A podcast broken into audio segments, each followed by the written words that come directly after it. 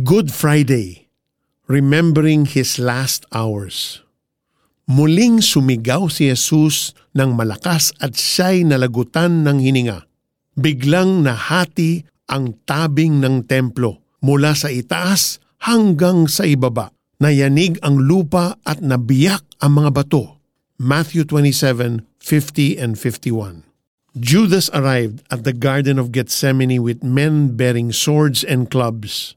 He sold his loyalty to his master for 30 pieces of silver. With a kiss, he sealed the transaction. When the soldiers arrested Jesus, hindi man lang siyang pumalag. Alam na kasi niya ang mangyayari.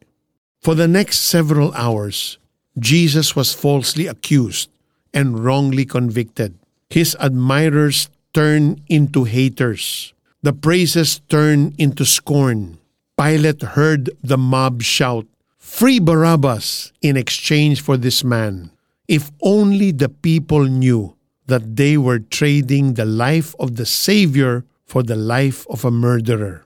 Jesus endured everything the slap and spit on his face, the crack of the whip on his back, the many strikes against his body. The soldiers mocked him by placing a crown of thorns on his head. Ayan, hari ka na. They said habang nagtatawanan.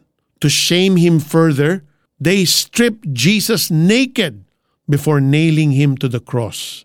They made a public spectacle out of Jesus. His completely exposed, bruised, and bloodied body displayed for everyone to see. For several hours, he was like a lit candle dahil unti-unti siyang nauupos. He could feel the struggle and pain in every single gasp of air and in every drop of sweat and blood.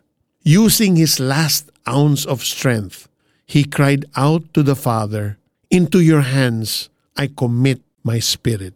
Death had finally overtaken Jesus. Wala na siya. Let's pray. Jesus, my heart is broken as I recall what you went through.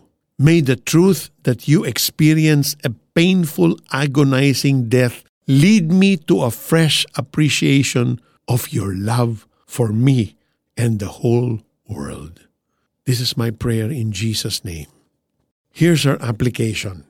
Spend this day thinking about the cross. Isipin ang hirap at sakit na tiniis ni Jesus para sa iyo. If your health will allow it, fast for the whole day or even just a meal. Gamitin ang oras na dapat para sa pagkain sa pananalangin. Thank Him for what He has done for you. Muling sumigaw si Jesus ng malakas at siya'y nalagutan ng hininga. Biglang nahati ang tabing ng templo mula sa itaas hanggang sa ibaba. Nayanig ang lupa at nabiyak ang mga bato. Matthew 27:50 and 51. Have a God-blessed week. This is Peter Kairos, host of the 700 Club Asia.